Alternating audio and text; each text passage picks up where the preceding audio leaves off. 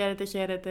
Δεύτερο επεισόδιο Give and Go. Σήμερα Σάββατο και κάθε Σάββατο. Δεσμευόμαστε με μια επιφύλαξη ε, εκτός, προ, εκτός ε, κα, αν τύχει κάτι το οποίο θα είναι λίγο έτσι απρόσμενο. Είμαι η Γιώτα Κουφού. Δίπλα μου έχω τον Γιώργο Γατή, όχι στην καλύτερη ε, κατάσταση. Υπήρξα και καλύτερα, αλλά είμαστε εδώ πιστοί στο ραντεβού για να αναλύσουμε τα θέματα της Ευρωλίγκας και αν προλάβουμε λίγο και για την Basket League.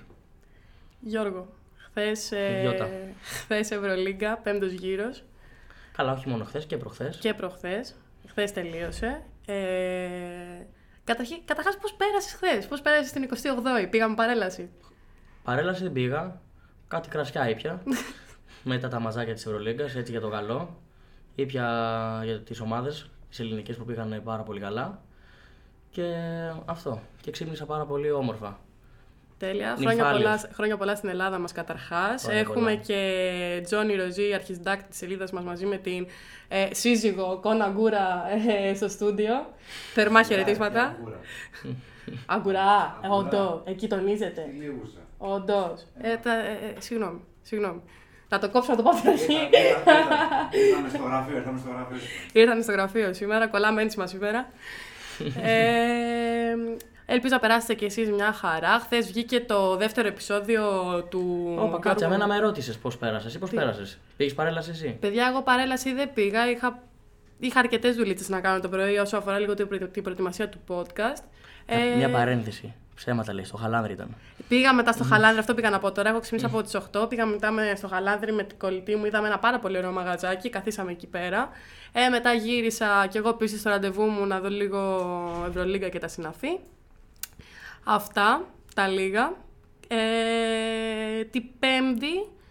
Την Πέμπτη λοιπόν. Την είχαμε πέμπτη δύο παιχνίδια. Είχαμε... Σε ελληνικές ομάδες. Παραπάνω παιχνίδια είχαμε. Παραπάνω παιχνίδια είχαμε. Απλά την Πέμπτη παίξανε. Προηγήθηκε ο Ολυμπιακός του Παναθηναϊκού για πρώτη φορά ε, στην Ευρωλίγκα στο πρόγραμμα. Αυτό είναι το σούσιο εδώ σε πόνο. Αίτητο ήταν και πάει. Αίτητο ήταν αυτό και πάει.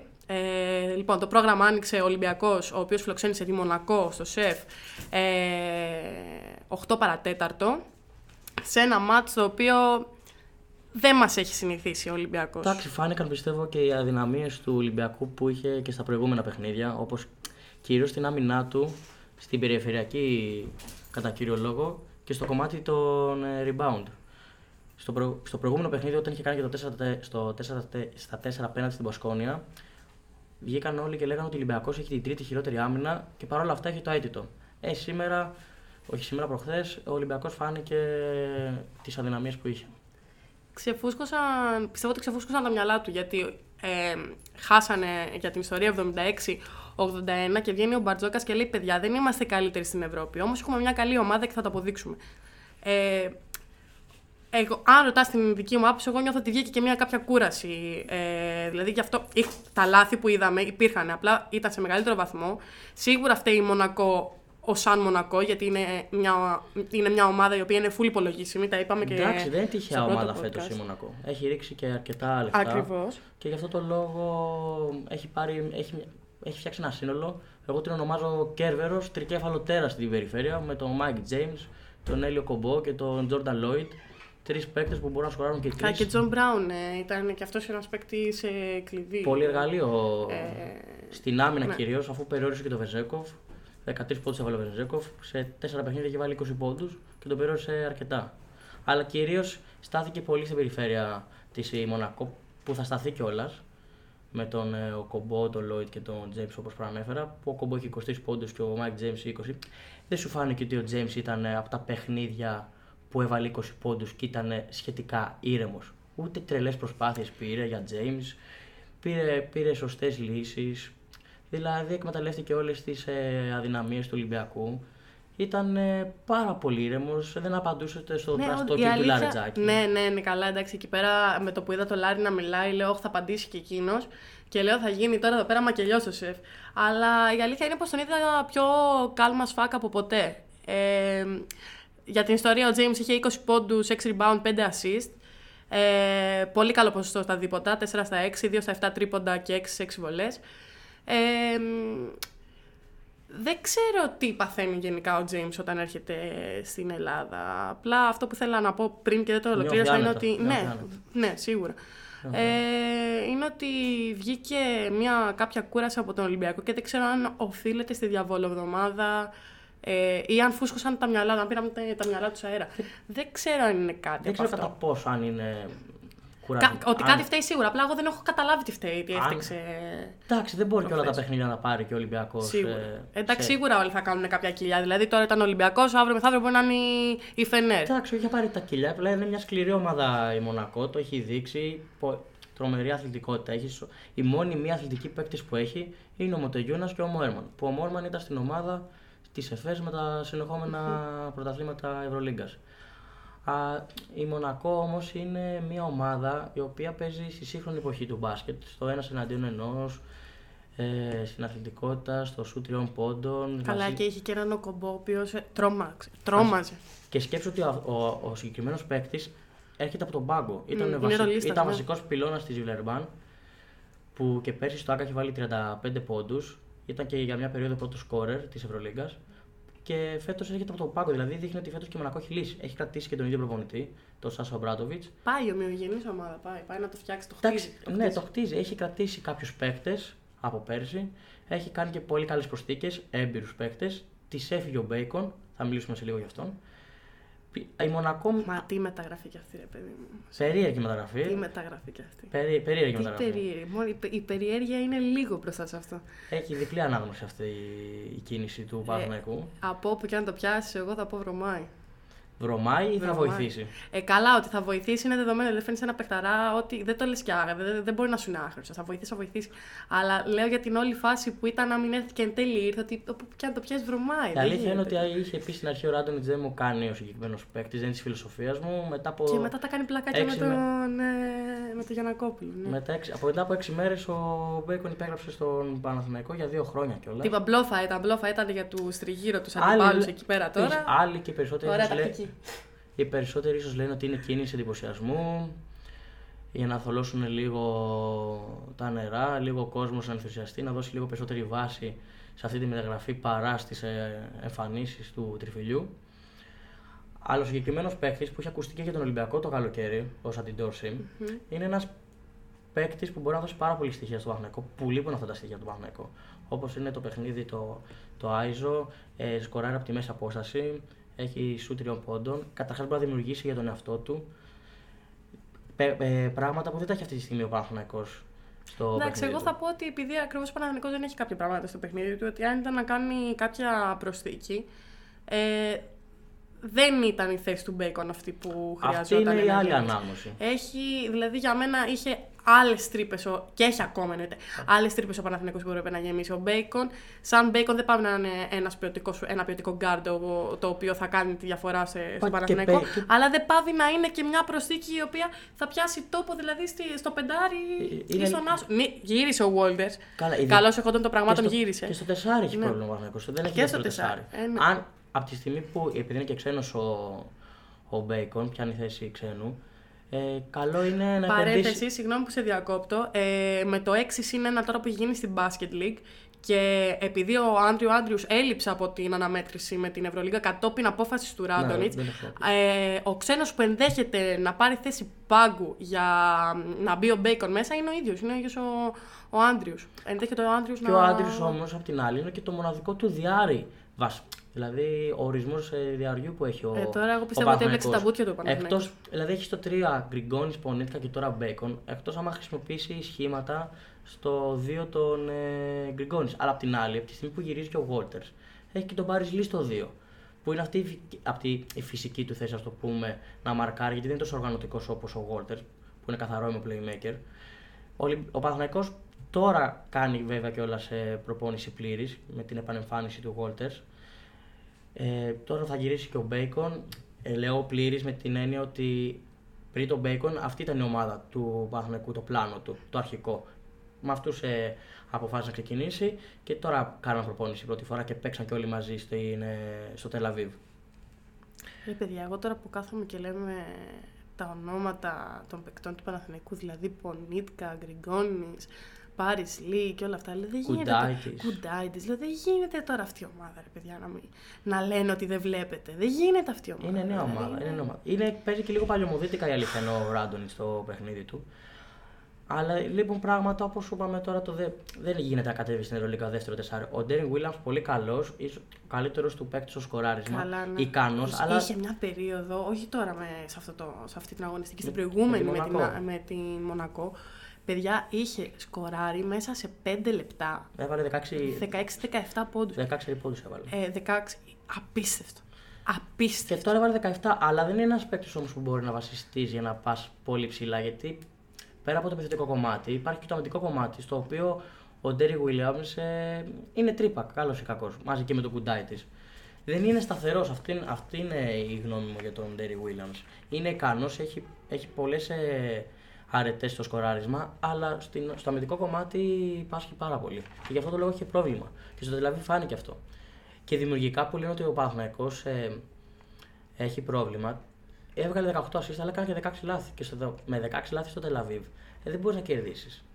Είναι ομάδα τώρα κατηφορίζει το γήπεδο άμα κάνεις λάθη. Και με τους Αμερικάνους που έχει φέτος η Μακάμπη τρέχουν το γήπεδο σαν τρελή.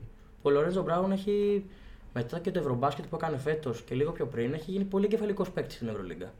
Ε, Οι προπονητές που έχουν περάσει από τον Περάσοβιτς, ε, το, ε, τώρα που έχει τον Κάτας και έχει και το Σκαριόλο στο Ευρωμπάσκετ, είναι, το έχουν μάθει λίγο την ευρωπαϊκή φιλοσοφία. Και με το δικό του ταπεραμέντο το δείχνει πάρα πολύ.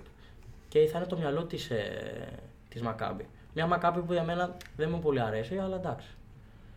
Να Εντάξει, επανέλθουμε- τώρα να δεν- επανέλθουμε Μπέικον. ναι. Α, συγγνώμη λίγο. Ε, ο ο Παναθηναϊκός έχει ευκαιρία να επενδύσει στο μέλλον του, στο 4 τουλάχιστον, και αυτός λέγεται Ματζούκας. Ναι, τα είπα και στο άρθρο γνώμης που κάναμε πρόσφατα ε, στη σχολή, το είπα και είπα και για τον Μποχορίδη. Ε, για την ιστορία η Μακάμπη είναι δεύτερη αυτή τη στιγμή, είναι πάνω από τον Ολυμπιακό. Ε, εντάξει, ναι, το, το- στο- ό,τι αφορά το τεσάρι, ιδι- ιδιαίτερα με τον Ματζούκα, γιατί πες ότι ο, ο Μποχορίδης είναι και 26-27 χρόνων, πόσο είναι; Ε, Παραπάνω, ναι, κάπου εκείνο. και 28, ταβάνι, παραπάνω αποκλείεται να είναι. Ε, Γιάννη; Εντάξει, τέλος πάντων, δεν έχει σημασία τώρα η ηλικία του Μποχορίδη. Ο Μποχορίδης έχει δείξει. Δεν μπορεί να, να, να βελτιωθεί, μπορεί, αλλά το peak του το, το έχει φτάσει το ταβάνι του ως παίκτης. Ο Ματζούκας όμως που είναι νέος και παίζει στο Παναθηναϊκό. Ε, πρέπει να φτιάξουμε λίγο και το κορμί του του Ματζούκα. Έχει κορμί, δηλαδή για την ηλικία του έχει κορμί, έχει και πάρα πολύ καλό σουτ, εμπειρία ψάχνει. Και καλός ή κακός στην Ελλάδα δεν, παίρνουν- δεν δίνονται αυτές οι ευκαιρίες. Και τώρα που ο Παναθηναϊκό έχει, έχει μία ανάγκη στο 4, η λύση είναι στο όνομα Ματζούκας. Από τη στιγμή που δεν έκανε και κάποια κίνηση αυτό. Εκτός και αν δεν έκανε κίνηση για αυτόν τον λόγο η ομάδα. Για, τον, ε, για, να, τον, ε, για να επενδύσει πάνω του στο 4. Ε, μακάρι, αν είναι έτσι, μακάρι γιατί θα βοηθήσει και την εθνική Ελλάδα σαν, ε, σαν, μετέπειτα. σαν χώρα, ναι. Γι' αυτό το λόγο κιόλας μου φάνηκε λίγο περίεργη η κίνηση του Μπέικον, αλλά είπα ότι θα έχει αρετές που θα βοηθήσουν πάρα πολύ στο κομμάτι του Παθηνακού, πέρα από την ψυχολογία που θα δώσει και μπορεί να αλλάξει το κλίμα, αλλά έχει στοιχεία του παιχνιδιού σύγχρονου μπάσκετ που θα βοηθήσουν ε, σίγουρα τον Παθηνακό και τώρα έχει και σχετικά εύκολο πρόγραμμα. Εντάξει, δεν υπάρχει εύκολο πρόγραμμα στην Ευρωλίγκα, αλλά έχει ομάδες που μπορεί να τις χτυπήσει για να, να αποκτήσει ένα καλό σειρέ και να, να φτιάξει μια βάση πάνω σε αυτό. Ωραία, είναι κατακλείδη για να ολοκληρώσουμε λίγο με τα αρνητικά. Ο Ολυμπιακός ε, έκανε λάθη τα οποία τα έκανε και στα υπόλοιπα μάτσα, απλά αυτή τη στιγμή τα τόνισε περισσότερο από ποτέ άλλοτε και η Μονακό τα εκμεταλλεύτηκε γιατί ε, δεν πάει να είναι Μονακό. Ήταν και ανέτοιμος ο Παπα-Νικολάου η αλήθεια είναι σε αυτό το Θα, παιχνίδι. θα επανέλθω εκεί πέρα. Θα, είναι, Ναι. είναι, μέσα στο αρνητικό είναι κάτι θετικό που θέλω να πω από εκεί. Οκ. Ε, ο Παναθηναϊκός έχασε το Τελαβή από τη Μακάμπη 85-74 με πολύ κακή άμυνα για το Παναθηναϊκό και ξεκίνησε καλά, αλλά πολύ κακή άμυνα για το Παναθηναϊκό. Κλείνουμε τα αρνητικά εδώ πέρα και όντας ένας αισιόδοξος άνθρωπος, θέλω να πάμε λίγο στα θετικά. Θα ξεκινήσουμε από τον Ολυμπιακό, που μπορεί ο Παπα-Νικολάου να ήταν ανέτοιμος μέσα στα 18 λεπτά δράσης ε, που ήταν μέσα στο παρκέ, αλλά δεν πάβει. Δεν έβαλε κανένα πόντο από το ήταν, αλλά δεν πάβει να γύρισε. Να, δηλαδή γύρισε, Γύρισε. γύρισε, γύρισε ο ηγέτης. Γύρι... Όχι Ηγέτης. ηγέτης, ο αρχηγός Γύρισε ο ομάδας. αρχηγός ομάδας. Γύρισε ένας πόλος ενέργειας στον Ολυμπιακό που έδινε την ψυχή του και το πάθος του στου Ερυθρόλευκου και βοήθαγε μέσα από την άμυνά του κυρίως να, να πρωταγωνιστήσει στο παιχνίδι. Κάνει πράγματα δηλαδή που δεν φαίνονται και περισσότεροι κατηγορούν. Αν δεν βάζει καλά, θα δεν βάζει τρίποντο, αν δεν παίρνει τόσες προσπάθειες, αν δεν έχει τρίπλα. Ενώ κάνει άλλα πράγματα που βοηθάνε τους υπόλοιπους συμπαίκτες να φανούν αυτοί καλύτεροι. Στο συγκεκριμένο παιχνίδι θέλω να σταθώ και λίγο. Δεν σου φάνηκε λίγο περίεργο η απουσία του τέταρτου δεκαλέπτου του Walkup. Ναι, θα φτάσω και ε, εκεί. Ε, ήθελα να πω λίγο το surprise fact. Α, γιατί έχει- δεν- ναι, δεν το, Α, είπα έχουμε στην, και α- fact, ναι, έχουμε και δεν το fact. είπα στην αρχή γιατί ήθελα να το κρατήσω με τα θετικά γιατί ήξερα ότι θα πέσει φτιάρι και για τις δύο ομάδες. Ε, αλλά το surprise fact που είναι μέσα σε αυτή τη στήλη των θετικών που κρατάμε από τις ελληνικές ομάδες ε, σε αυτή την αγωνιστική είναι ότι ο Σλούκας είναι ο τέταρτος πασέρ στην Ευρωλίγκα ε, με 1342 assist, πέρασε τον Ερτέλ και πλέον του απομένουν οι τρεις κορυφαίοι, εκ των οποίων δύο είναι Έλληνες. Ο κορυφαίος όλων μέχρι στιγμής είναι ο Νίκα Λάθη με 1740 assist. Ακολουθεί ο Βασίλης Πανούλης, 1607 και μετά είναι και ο Ροντρίγκες με 1584. Τι ωραίο που στο top 4 υπάρχουν τρεις Έλληνες. Ναι. Και, έχουν, και κάποτε ήταν ε, και ο Παπαλουκάς πρώτος για μια περίοδο και ο Δημήτρης Διαμαντίδης. Γενικά η, η Ελλάδα... Ο Σέρτζι Ροντρίγκε, συγγνώμη. ναι. Ναι, η Ελλάδα βγάζει πάρα πολλούς ε, ε, οργανωτές που μοιράζουν πάρα πολύ με αυτό το παιχνίδι. Και δεν είναι τυχαίο που βρίσκονται, συνε... έχουν βρεθεί πάρα πολλοί Έλληνες σε αυτό. Όπως και τώρα, πρώτος ο Καλάθης, δεύτερος ο Πανόλη, τέταρτος ο Λούκα και έχει τη συνέχεια να φτάσει και τρίτος και γιατί όχι δεύτερος. Εντάξει, πρώτος όχι, δεν το βλέπω γιατί παίζει- είναι ακόμα σε ενε- ενεργεία ο Καλάθης και μοιράζει τις assist στα καραμέλε. Και για να ολοκληρώσουμε τη στήλη των θετικών, ε, επιστροφή και για το Παναθηναϊκό με Nate Walters. Είχε κάνει ήδη στην μπάσκετ με τον Ιωνικό. Ε, τώρα έπαιξε και στην Ευρωλίγκα. 4 πόντους, ε, ένα rebound, 5 assist. Και αυτός ε, μοιράζει assist. Ε, ε, γενικά είναι ένας άνθρωπος πολύ δημιουργικός θεωρώ όσο αφορά το μπάσκετ. Έχει μπασκετικό IQ Θα σίγουρα. βοηθήσει πάρα πολύ τον Παναθηναϊκό η επιστροφή του Walters. Για μένα θετικό είναι ακόμα και ότι ο Ματζούκας έπαιξε για 5 λεπτά και έβαλε 3 πόντους. Δηλαδή ε, έδωσε τη δική του και ο Μποχορίδης προσφορά. έ- Και ο Μποχορίδης, αυτό ήθελα να πω, έπαιξε 19 ε, λεπτά και έβαλε επίσης 3 πόντους. Ε, με τη μόνη διαφορά ότι έδωσε δύο, ότι μάδεψε βασικά δύο rebound σε σχέση με τον Ματζούκα που δεν είχε κανένα rebound πολύ και άστοχος. καμία assist. Πολύ άστοχος ο Μποχορίδης. Αν και έχει καλό στατιστικό σουτ ε, Όχι. όντας παίκτης. Ναι. Όντως, όντως. Έχει πολύ καλό σουτ. Δεν του βγήκε το παιχνίδι στο, Τετελ- στο Τελαβίβ. Αλλά εντάξει. Ακόμα ένα θετικό για το Παναθηναϊκό είναι αυτό που προείπαμε, προ- που προαναφέραμε, είναι ο ερχομός του Dwayne Bacon, ο οποίος έμεινε ελεύθερος από τους Lakers, αν και συμμετείχε στην προετοιμασία τους, δεν κατάφερε να πάρει μια θέση στο rotation. Ε, ο Jay Clayman να βάγει σε αυτό το σχέδιο, αφού πήραν τον Bacon, τι να το κάνουν τον Layman. Ε, διαφορετική θέση νομίζω. Ναι, όσο αφορά τώρα αυτά τα περίεργα που λέγαμε πριν με τις συνθήκες που ήρθαν και τα σχετικά, ο Ράντονιτς είπε ότι συζητήσανε για Bacon και αποφάσισαν να το πάρουν ε, και ελπίζουν να τους βγει σε κάτι, κα- ε, σε κάτι καλό. Ε, εκεί μένουμε. Άλλη μια δήλωση του Ράντονιτς είναι ότι μετά το μάτσε, μετά την ήττα με τη Μακάμπη ότι τα λάθη και τα χαμένα αμυντικά rebound ε, μας τύχησαν και όντως έχασε rebound ε, ο Παναθηναίκος. Και κλείνουμε λοιπόν αυτή τη στήλη των δίθεν θετικών ε, πληροφοριών που συλλέξαμε από τις ομάδες και πάμε λίγο για την επιλογή του Μπαρτζόκα να μην μπει ο walk-up στο τέταρτο δεκάλεπτο. Είδα. Και για εμένα που παρατήρησα ότι σε κάποιες φάσεις δεν ήταν μέσα ο Βεζένκοφ ενώ τον έψαχνα και λέω γιατί να μην είναι μέσα τώρα ο Βεζένκοφ; Όντως άρχισε να βάλει και το Βεζέκο στο τέταρτο δεκάλεπτο. Αλλά είδατε τώρα πόσο θετικοί άνθρωποι είμαστε. Μέσα σε δύο αρνητικά αποτελέσματα των ελληνικών ομάδων, εμείς βρήκαμε τα θετικά στοιχεία. Να μας ευγνωμονείτε γι' αυτό δηλαδή. ο Βενζέκοφ άρχισε να μπει, αλήθεια είναι. Πίστεψε πάρα πολύ τον Πίτερς. Πίστε, ε, ο coach Παρτζόκας και το Γόκαπ. Βέβαια, ο Γόκαπ ξεκίνησε δυνατά. Έβαλε 5 πόντους, 7 στην- στο πρώτο πεντάλεπτο. Σήγησε μετά. Έκανε κάποια λάθη στο τρίτο δεκάλεπτο που δώσαν εύκολους πόντους στη Μονακό. Και γι' αυτό το λόγο τον ε, απομόνωσε στον πάγκο και έβαλε τον Κάναν. Αλλά εδώ υπάρχει ένα αλλά. Σλούκα και Κάναν ήταν από τις λίγες φορές που είδαμε να παίζουν μαζί. Ε, υπήρχε ένα πρόβλημα στην άμυνα και ειδικά όταν παίζεις με αντιπάλους όπως τη Μονακό που έχει μια περιφέρεια που τρομάζει. Πριν την ονόμασα το κέφαλο τέρας. Άλλοι την έχουν ονομάσει Λε- ε, Λεωνέα Ήδρα. Κόβεις ένα κεφάλι, εμφανίζονται άλλα δύο. Περιορίζεις το Lloyd και εκτός από αυτό, τι θέλω να πω. Ξεκίνησε ο Μάικ Τζέιμς το τρίτο δεκάλεπτο σε ένα πολύ κρίσιμο σημείο που ο Ολυμπιακός περνάει και μπροστά με 8. Ξεκινάει έτσι το, παιχνίδι, το τρίτο δεκάλεπτο. Εμφανίζεται ο, ο Τζόρνταν Λόιντ που ολοκλήρωσε το παιχνίδι με 10 πόντους, αλλά έβαλε 8 σερί σε σημείο που έδωσε ψυχολογία στη Μονακό, την κράτησε μέσα στο παιχνίδι και έδωσε τη σκυτάλη στους υπόλοιπους. Παίκτης κλειδί, το ανέφερε πριν και η Γιώτα, είναι ο πολύ καλός Μπράουν. Το τεσσάρι που έπαιζε πέρσι στην ε, Καζάν. Πάρα πολύ. Είναι αμυντικό πολυεργαλείο. Δεν φαίνεται και η δουλειά του. Έχει ένα πολύ περίεργο στυλ στην επίθεση. Απορώ πώς βάζει σούτ αυτός ο παίκτης. Μπράβο του όταν βάζει. Καλά, δεν είναι και Λορέντζο Μπράουν, αλλά δεν πάμε να είναι και Τζον Μπράουν. Ήταν- ναι, αλλά τεσάρι πάρα πολύ καλό.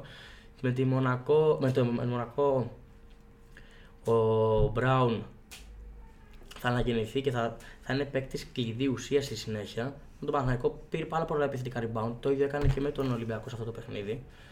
Πρόβλημα του Ολυμπιακού στα, στα rebound. Και ο Ολυμπιακός δεν πειράζει.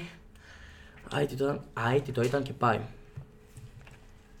Αυτά νομίζω με τις ελληνικές ομάδες. Εγώ δεν έχω να πω κάτι άλλο. Αν θέλεις να πούμε για κάποιον ε, Εγώ, παίκτη. εγώ θέλω να πω, θα συνεχίσω. Εντάξει, άμα θέλεις. Α, εντάξει.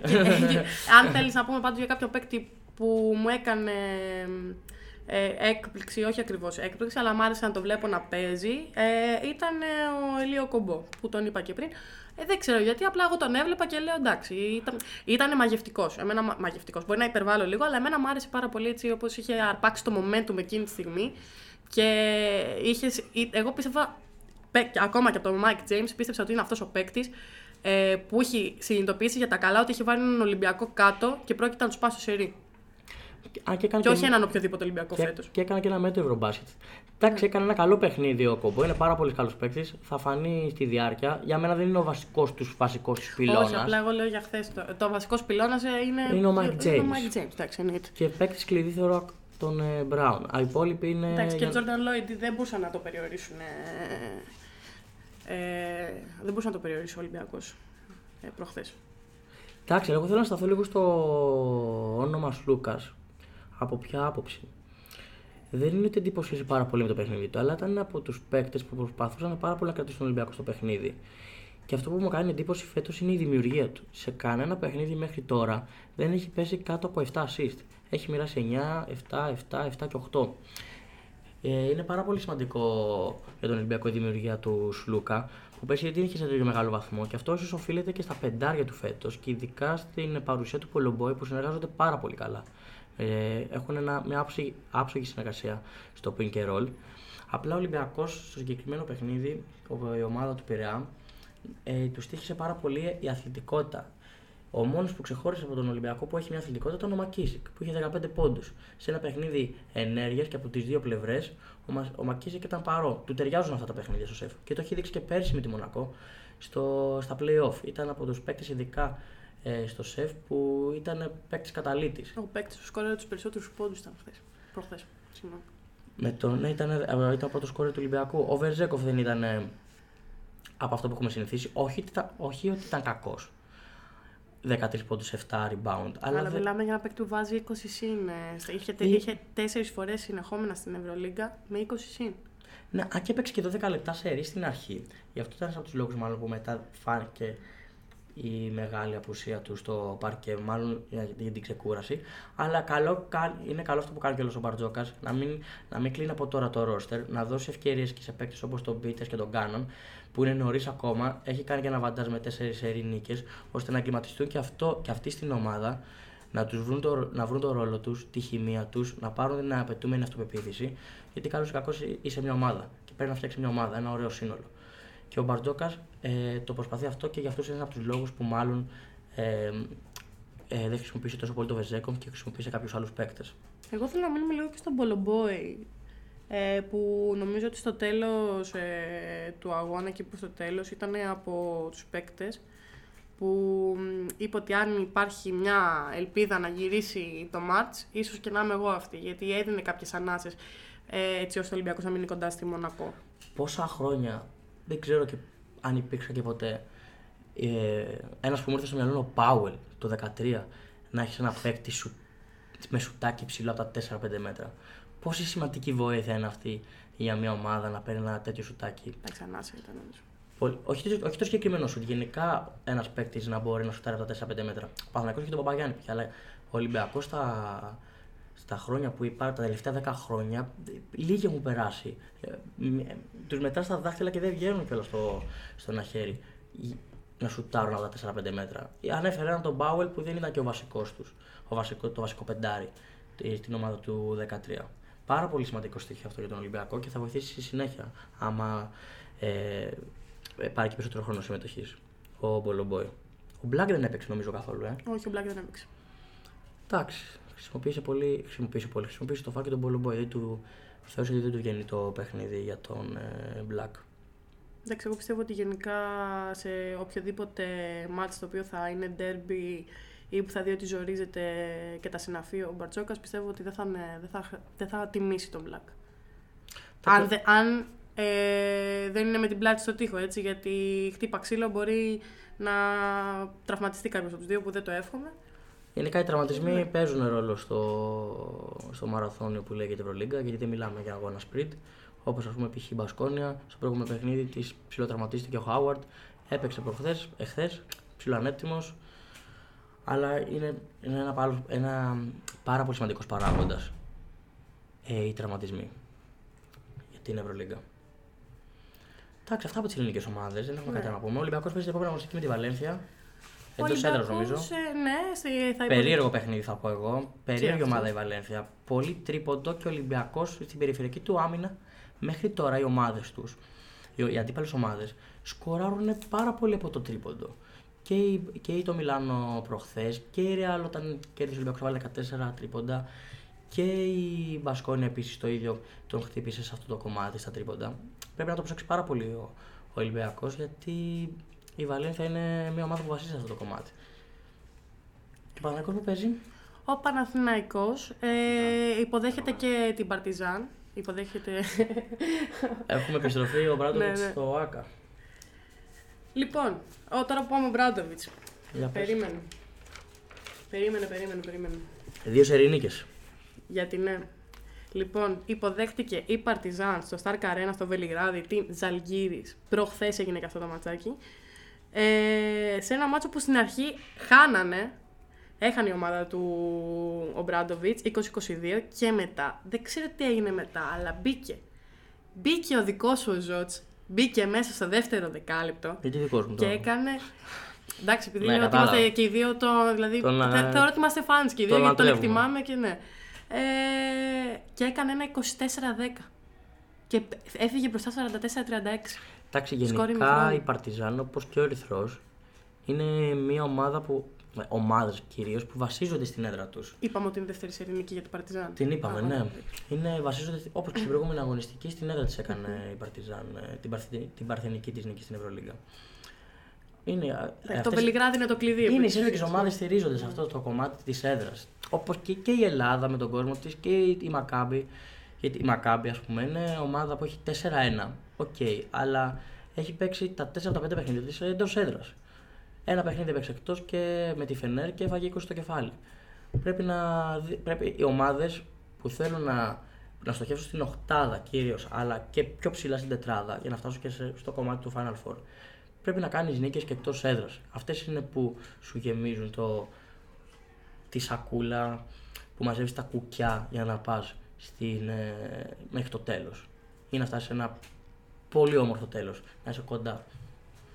Ε, πολυτιμότερος όλων ε, από την ομάδα του ο Μπράντοβιτς ήταν ε, ο Κέβιν Πάντερ με 26 πόντους, δεν μάζεψε κανένα rebound, πήρασε μία assist και είχε PIR. Προ, PIR, πρώην ε, παίκτης του Ολυμπιακού κιόλας ο Μμμ. Πάντερ. ε, και της 20, ΣΑΕΚ. μέσο όρο αξιολόγησης είχε 20. Ε, και ο Ντάντε Έξουμ έπαιξε καλά, έβαλε 10 ποντάκια. Τώρα- Ο Παπαπέτρου έμεινε στους 4. Έξω με εξάμου. Είναι περίεργος Ε, αυτός. Εγώ τον ακούω και με τα δύο. Εγώ θα πω πως τον έχω διαβάσει στο ελληνικό βιογραφικό του. που- Έξουμ. Ε, και τον έχει έξουμ. Ε, Έπαιζε πέρσι στην Μπαρσελόνα. μμμ. ο Ζακ Λεντέι στους 10 πόντους, James Νάναλι ε, στους 10 και ο Λεσόρ στους 10. Καλύτερος από την ομάδα του Καζίς Μαξβίτις της Ζαλγκίρις ήταν ο Κίναν Evans με 16 πόντους, 3 rebound, 9 assist και με αξιολόγηση 19.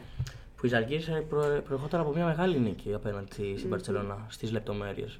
Και γενικά η Ζαλ- η Ζαλγκύρη έκανε και δύο σερή νίκες. Γενικά θα γίνει ένας χαμός τώρα από εδώ και πέρα. Ομάδες που κάνουν σερή, θα κάνουν, σ- που κάνουν μεγάλου σερή νικών, θα κάνουν και σερή με νίκες. Θα γίνει ένα ανεβοκατέβασμα μέχρι την οχτάδα τρελό. Ασανσέρ, το λεγόμενο ασανσέρ. Από την έκτη θέση μέχρι την 12η θέση, εγώ προβλέπω ότι θα γίνει χαμός. Ναι, ναι, και εγώ αυτό σκεφτόμουν χθες είναι η αλήθεια και τώρα το ξανασκέφτομαι και δεν έχω ιδέα τι πρόκειται να γίνει. Είναι εμένα μου αρέσει έτσι που το βλέπω, γιατί έστω και για ένα εισιτήριο για την Οχτάδα ε, θα χαρώ πάρα πολύ να κάνουν όλε οι ομάδε, δηλαδή να δούμε ντερμπάκια από αυτές τις μεσαίες ομάδες. Κάθε, θα, θα κάθε χαίρομαι, χρόνο ναι. τα ίδια γίνονται. Με ισοβαθμίες, τριπλές ισοβαθμίες, τετραπλές. Γι' αυτό που είπα και πριν παίζει μεγάλο ρόλο και οι εκτός έδρα νίκες. Γιατί στι τριπλές ισοβαθμίες θα μετρήσει πάρα πολύ αυτό το κομμάτι.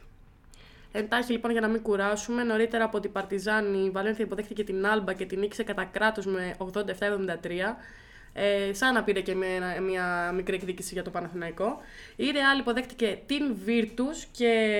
Μεγάλη ο- έκπληξη, Μεγάλη, μεγάλη έκπληξη. Και ο Σκαριόλο έκανε τα δικά του εκεί μέσα. Έχασε η Ρεάλ 92-95 για ένα τρίποντο. Ε, μεγάλος Ισμαήλ Μπακό. σε εκείνο το μάτς. Και Ε, να αναφέρουμε ότι και ο Ντόντοσιτς έβαλε ένα κρίσιμο σουτ στο τελο ένα δίποντο που ε, ε, επί της ουσίας ε, σφράγισε τη νίκη στη Μπολόνια, αλλά εντάξει. Ε, από το Σογιούλ. Ναι, ε, ο Τόντος έβαλε 14 πόντους, ένα rebound, 4 assist. Ε, ο Χεζόνια έβαλε 18 και ο Ταβάρης έμεινε στους 13. Δεν ξέρω τι έχεις να πεις τώρα για τον Ταβάρης που... Πολύ, βοηθάει πάρα πολύ. Για μένα είναι το καλύτερο πεντάρι της Ευρώπης ο Ταβάρης. Ωραία. Ε, η Μπαρτσελώνα με το Μιλάνο προοριζόταν για ντέρμπι, ντέρμπι δεν είδαμε. Δεν είναι όντως. Το Μιλάνο Ναι. έκανε την πρώτη του εκτός έδρας ήττα. Να τα λέμε και όλα αυτά όμως. Και Σατοράνσκι, μεγαλύτερη αξιολόγηση από όλους. Δεν ξέρω τώρα αν το περίμενες. Το έχεις δει από πουθενά να έρχεται. Εσύ από Ε. εκεί, νέο κόσμο, νέας Σμύρνη, το έχεις δει από εκεί πουθενά να Εγώ έρχεται. πάντως είδα ότι παίξαν πολύ καλά ο Τόμπε και ο Ντέιβις. Ο Ντέιβις Ναι, πρώην ναι. ομάδα. Ο Τόμπεϊ έβαλε 13 ε, πόντους, ε, ε, ο Higgins έβαλε 11, ο Βέσελη 7, ο Κάλινιτς 6. Ο Ντόμπε που στο Ευρωμπάσκετ Ναι. και λέγανε όλοι ο Ντόμπε και βάζει 20 και 15 και μαζεύει Ε, τα. ε, έχω επική τα ατάκα rebound. Γιώργου Γατή να κάθεται.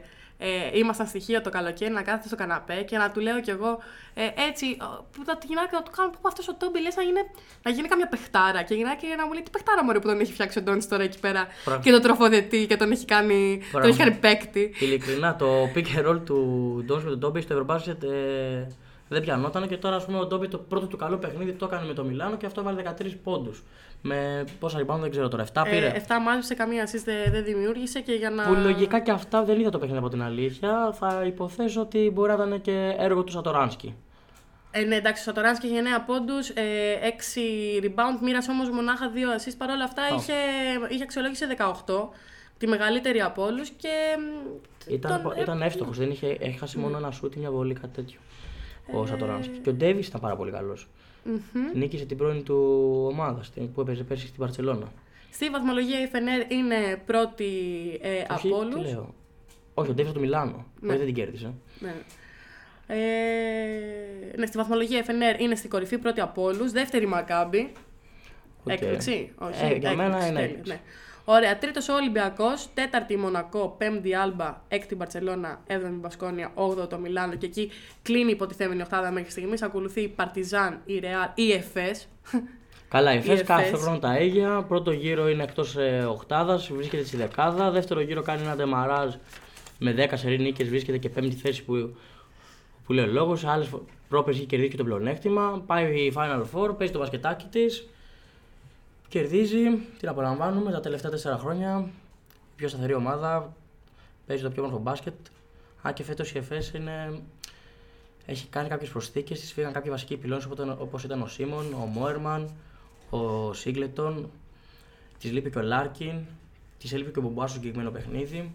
Όταν αυτή η ομάδα είναι πλήρης και παίζουν όλοι και έχουν δέσει, ο Αταμάν έχει φτιάξει μια υπέροχη ομάδα και παίζει ένα απολαυστικό μπάσκετ τα τελευταία χρόνια και δεν είναι άδικο που, τα, που, είναι, που βρίσκεται εκεί η συγκεκριμένη ομάδα. Και γι' αυτό το λόγο δεν μου φαίνεται περίεργο που βρίσκεται εκεί. Μόλις δέσει, θα φτάσει πάρα πολύ ψηλά και θα τη δούμε ξαφνικά τέταρτη θέση, πέμπτη θέση και Final Four χωρίς να το καταλάβουμε. Τελικό και θα το σηκώσει πάλι. 12η Βαλένθια, Ζαλγίρι, Βιλερμπάν, Βίρτους, Ερυθρός Αστέρας, Παναθηναϊκός πρώτο τελευταίος και τελευταία η Μπάκεν και στο τελευταίο τρίπτυχο αγώνων ε, της Ευρωλίγκας, το οποίο πραγματοποιήθηκε χθες, ο Ερυθρός Αστέρας νίκησε την Μπάγκερ, Ντέρμπι ουραγών.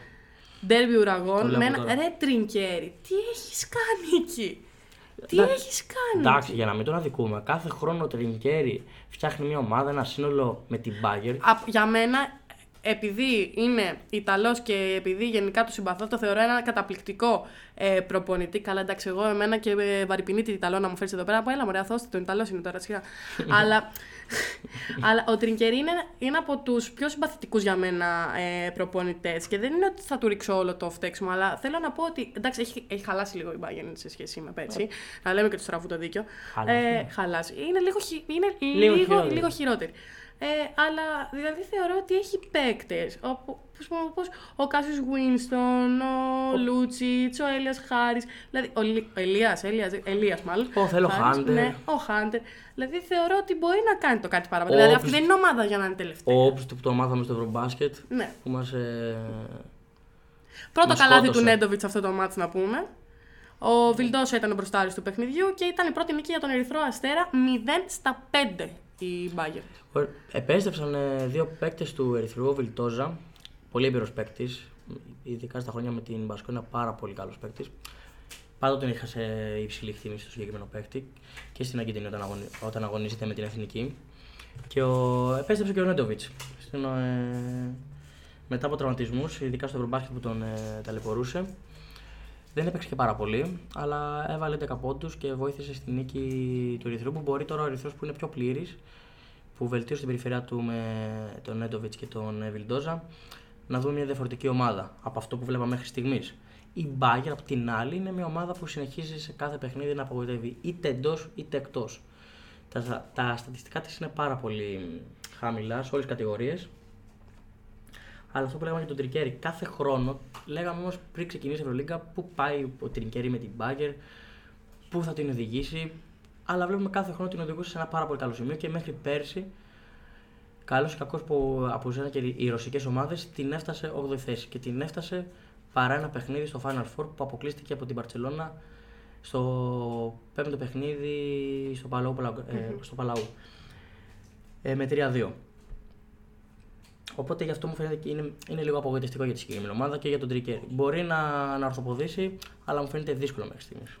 Καλύτερο όλων ε, στο κείμενο μάτς ο Μπεν Μπέντιλ. Και πάμε λοιπόν σε, σε ντέρμπι, ντέρμπι, ντέρμπι τουρκικό Κωνσταντιν, Κωνσταντινούπολιο θα λέγει κανείς. Ε, Εφές Φενέρ, όπου η Φενέρ κατά κράτος σχεδόν νίκησε με τον 988 την Εφές μέσα στο Σινάνερ Ντέμ. Το περίμενε ότι η Φενέρ θα κάνει 5 στα 5 στην αρχή. Ε, συγγνώμη, θα, εγώ θα σου πω το άλλο. Εσύ περίμενες ότι η Εφές θα είναι εκεί που είναι; Εντάξει, αυτό σου είπα και πριν, κάθε χρόνο η ΕΦΕΣ αυτό το πρόβλημα παρουσιάζει. Ξεκινάει λίγο νοθρά, νοχηλικά, αλλά εντάξει. Η Φενέρ τώρα 5 στα 5, μια ομάδα καινούρια θα την πω τώρα. Φύγαν πάρα πολλοί παίκτες. Και ο Σκότη και ο Καλάθης και ο Μότλε που πήρε. Είναι ομάδα δηλαδή, τον Γκούτουριτ που είναι από πριν, καινούριο προπονητής ο Ιτούδης, αλλά ξεκίνησε με ένα 5 στα 5. Στην αρχή λέγαμε έχει ένα ψηλοευνοϊκό πρόγραμμα, παίζει την έδρα της με ομάδες Βαλένθια, Βιλερμπάν και τη Μακάμπι. Ε, αλλά τώρα πάει και κάνει και διπλό μες στην ΕΦΕΣ. Λίγο περίεργα τα παιχνίδια όταν είναι της ίδιας χώρας. Ε, ανεξαρτήτως δηλαδή αν μια ομάδα είναι σε καλή κατάσταση ή κακή. Αλλά έκανε και Ξεκινάνε διπλό. αναμνήσεις, αυτό είναι. Ναι, κάνει, έκανε και διπλό εκεί μέσα, 5 στα 5. Μπράβο στη Φενέρ, μπράβο και στον Ιτούδη. Έχει φτιάξει πάρα- Γκούντουριτς, τι μπάσκετ ήταν αυτό. Πολύ καλό. Καλός Το ο Γκούντουριτς. είδες. Το είδα λίγο, Το ναι. είδες. Το τέταρτο δεκάλεπτο αλήθεια Ωραίο είναι το είδα. μπασκετάκι έπαιξε ο Γκούντουριτς. Ναι, έβαλε 5 τρίποντα. Καλά, Και, και, και ο Wilbekin ήταν. ε, καταλητικό και καθοριστικός. 25 25, πόντους. 25 πόντους, 25 πόντους. Αλλά στο τέταρτο δεκάλεπτο που το είδα κιόλας, ε, ο παίκτης που έκανε και λίγο τη διαφορά στο, και στην άμυνα και στην επίθεση για τη Φενέρ ήταν αυτός ο Μόντλι. Ο νεοφορμένο 11 πόντους, 4 rebound, 2 assist. Πολύ καλός, πολύ καλός. Και ο Καλάθης που, είχε, που, που έβαλε 4 πόντους. Έβγαλε μοίρασε 7 assist. Έδωσε, ε, ε, πήρε 4 rebound. Είναι. Σωστά δεν τα λέω έτσι είναι τα, τα Ναι, ναι, ναι. στατιστικά του. Ε, βοήθησε πάρα πολύ και αυτό το κομμάτι. Είναι ένα παίκτη, δεν το ξεχνάμε. Δεν είναι τόσο scorer, κάνει άλλου λίγο στο γήπεδο. Παίζει άμυνα, παίζει άμυνα και σε αλλαγές, τρέχει παντού, μαρκάρει, μοιράζει, παίρνει rebound και όποτε του δίνεται και ευκαιρία να σκοράρει και του βγαίνει παιχνίδι, το κάνει. Φέτος έχει άλλους παίκτες να το κάνουν αυτό, τον Γκούντουριτ που προαναφέραμε και τον ε, Wilbekin, που είναι ε, φύσιος scorer. Βασίλη Μίσιτς ε, οριακά μόνος του σε αυτό το έργο της ΕΦΕΣ χθες με 19 πόντους. Αμέσως επόμενος βοηθός του ήταν ο Αμάθεν Μπαγέ, ο οποίος είχε και το, τη μεγαλύτερη αξιολόγηση από όλους με 19, είχε βάλει 14 πόντους. Ε, Μπράιαντ ε, με 12, ο Κλάιμπερν έμεινε σε 8 και Πολωνάρα στους 2 με Ζίζιτς στους 6. Ο Πολωνάρα η αλήθεια είναι ότι δεν έχει δώσει αυτό που πρέπει στην ΕΦΕΣ μέχρι στιγμής. σω προσπαθεί να εγκληματιστεί λίγο ακόμα κι αυτός. Μπορεί να τον έχει περάσει και το Ρομπάσετ να είναι λίγο κουρασμένος. Ο Τρινκέρι έκανε μια δήλωση λέει ότι όσοι έχουν παίξει Ευρωμπάσκετ είναι πεθαμένοι τώρα οι παίκτες. μπορεί και να ισχύει, μπορεί να είναι και μια δικαιολογία. Ο Πολωνάρα τουλάχιστον δεν έχει. Πεθαμένοι από... δεν είναι, κουρασμένοι είναι σίγουρα. Εντάξει, ναι, το έτσι λίγο. Στην υπερβολή του. Στην υπερβολή του να δώσει έμφαση.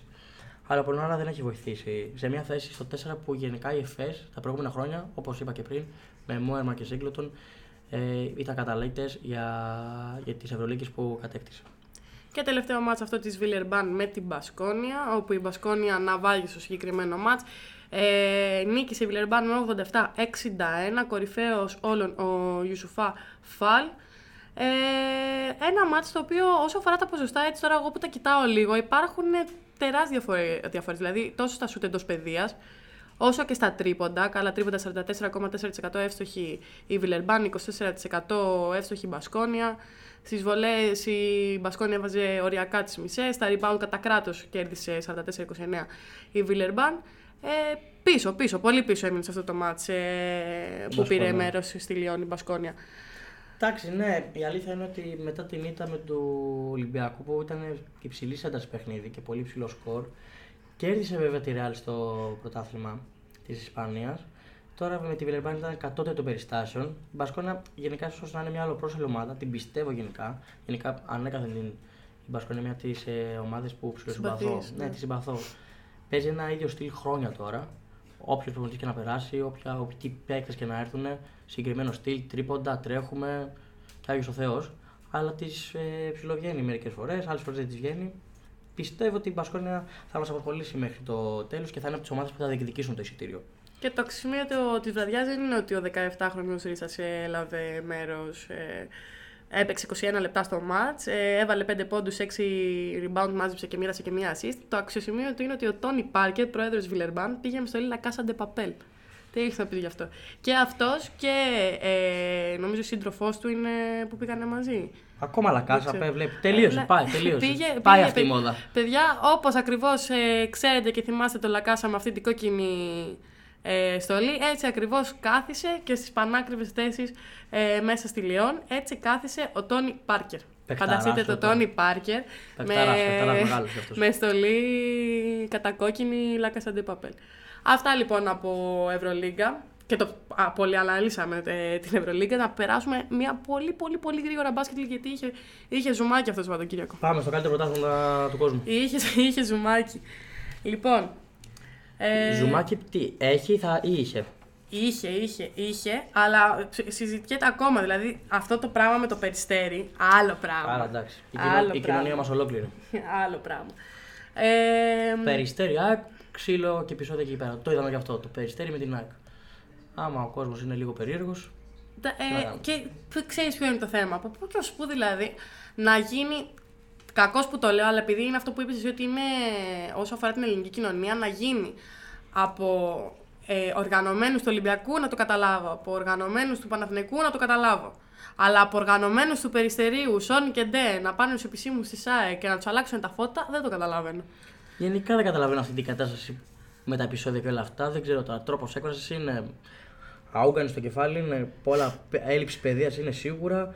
Όλα τα λεφτά ήταν η έκφραση, η στάση σώματο του Σπανούλη στον πάγκο. Μόλις είδε τα επεισόδια, καθόταν και αναρωτιόταν. Τι ψυχρό αίμα ήταν αυτό. Λέει, τα ζούσα ως παίκτης και του Παναθηναϊκού και ως παίκτης του Ολυμπιακού μεταξύ τους τόσα χρόνια. Τα έβλεπα.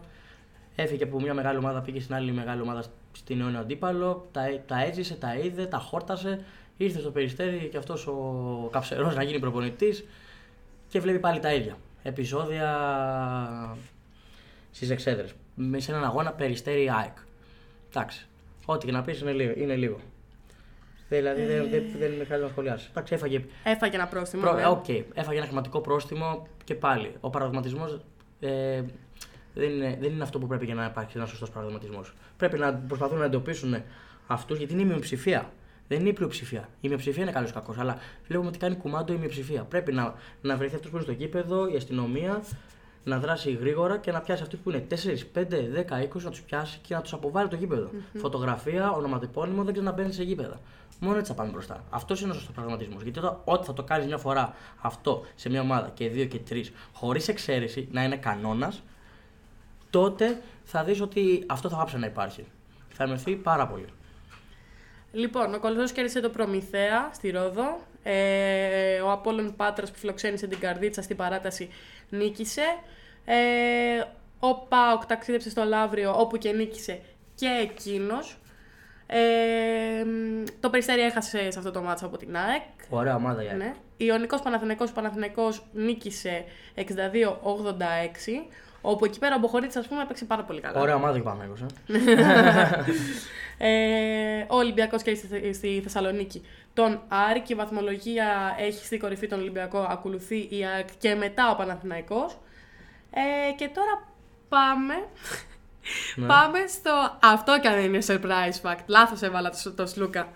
Ζητάω συγγνώμη, ζητάω συγγνώμη. Το surprise fact είναι αυτό που ακολουθεί. Έχουμε στο τετράγωνο τέταρτη αγωνιστική αυτό το Σάββατο και ανοίγεις τη κάθε εφαρμογή που μπορεί να ανοίξεις και να δεις το, το πρόγραμμα και βλέπεις πέντε αναμετρήσεις ενό πρωτάθλημα, το ελληνικό, καλά, άλλο surprise fact από εκεί, είναι 12 ομάδες. Και βλέπεις πέντε αναμετρήσεις. Λες κάτι πάει λάθος, βλέπεις. Αεκάρης, Απόλων Πάντρας θα παίξει με το Περιστέρι, ο Πάοκ θα φιλοξενήσει τον Ιωνικό, ο Παναθηναϊκός θα παίξει ε, με το Κολοσσό, ο Ολυμπιακός θα φιλοξενήσει το Λαύριο. Και λες, κάτσε ρε, κάτι λείπει. Και λείπει το καρέ τη Προμηθέας. Και ξέρεις γιατί δεν έπαιξαν. Δεν θα παίξουν βασικά. Ε, το τρίμερο, παιδιά. Ρε, παιδιά, έχει γιορτές. Έχει γιορτές, ρε, παιδιά. Πού πάτε κι εσείς; Δηλαδή, εσείς πάτε τελευταία στιγμή κάπου.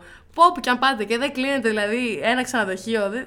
Εντάξει, για να το δικαιολογήσω και λίγο. Ε, Βγήκε, ναι. φταίει και η οργάνωση της ναι, ναι, ναι, ναι, τώρα. Δεν, ε, βγήκε δηλαδή, τελευταία στιγμή το πρόγραμμα. Βγήκε τελευταία στιγμή το πρόγραμμα, οπότε όταν βγήκε το πρόγραμμα για το Σάββατο, τότε πήγαν και οι άνθρωποι να κλείσουν τα ξενοδοχεία, αλλά ο κόσμος αποφάσισε γι' αυτός να κάνει το δικό του τρίμερο. Καλά έκανε, να ξεσκάσει. Και δεν είναι ότι θα πάνε 5-10 άτομα, πάει ολόκληρη ομάδα εκεί πέρα. Θέλουν δωμάτια για τουλάχιστον 20 με 30 άτομα. Ε, σίγουρα. Και να πας και δύο μέρες πιο πριν, mm-hmm. μία τουλάχιστον, αν όχι την ίδια μέρα, να κάνεις την προετοιμασία σου. Μήπως να κάνω και αυτές τις διακοπές, mm-hmm. τρίμερο είναι και εκεί. Θα, πότε θα γίνει ο αγώνα, 30 Δεκεμβρίου; Ναι, ναι, έχει πάει για πάρα πολύ πίσω, παιδιά. Έχει πάει για πάρα πολύ πίσω. Περίεργα, ε... καταστάσεις. Εντάξει, άλλο μπορεί κάποιος να πει πρωτότυπες, εγώ θα πω συνηθισμένες πια εδώ στην Ελλάδα και από έλλειψη οργάνωσης, τα πάντα όλα. Δεν υπάρχει κάτι. Δηλαδή, άμα γινόταν το αντίθετο, θα ενθουσιαζόμουν και θα λέγα Α, μπράβο μας. τα καταφέραμε.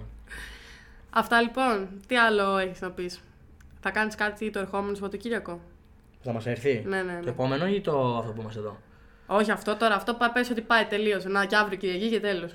Πω, πω, ναι, τι τραβήξαμε μετά αυτό το Σαββατοκύριακο. Το επόμενο; Το επόμενο γιατί το λες έτσι τώρα. Τι... Γιατί έχουμε ραντεβού εδώ πέρα, βρε Χαζούλη. Νόμιζα ότι έχεις κλείσει κάτι. Αν είναι να το. Α, εδώ, εντάξει, εδώ. Πιστή, εδώ είδατε. Όχι, εδώ στο ραντεβού μας, είμαστε. Ξενυχτισμένοι κι αν είμαστε, ό,τι και να είμαστε, θα είμαστε εδώ παρόν. Αν δεν είμαστε, θα σας πούμε γιατί, να μας κράξετε, θα δικαιολογηθούμε, αλλά εκεί εμείς πιστοί.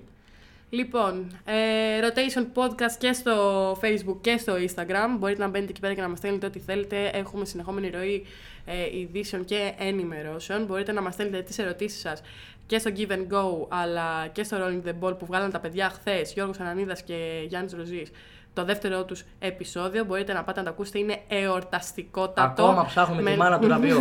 Ακόμα ψάχνουμε τη μάνα του ραμπιού. Ε, όπου είχαν τα παιδιά τη live αναμέτρηση του Ολυμπιακού. Ε, Μας βρίσκεται εκεί πέρα λοιπόν, μας στέλνετε τις ερωτήσεις σας και ό,τι άλλο θέλετε. Ε, μπορούμε να κάνουμε κουιζάκια στα story και οτιδήποτε άλλο τραβάει η όρεξή σας. Αυτοί ήμασταν και για σήμερα, για δεύτερη φορά στο Give and Go, στα Μικρό Ευρωλυγκά, το podcast του Rotation με κάποια ψήγματα ελληνισμού. Ε, παρουσίασε ο Γιώργος Βατής μαζί με τη Γιώτο Κουφού και ευχαριστούμε για μια φορά που μας ακούσατε.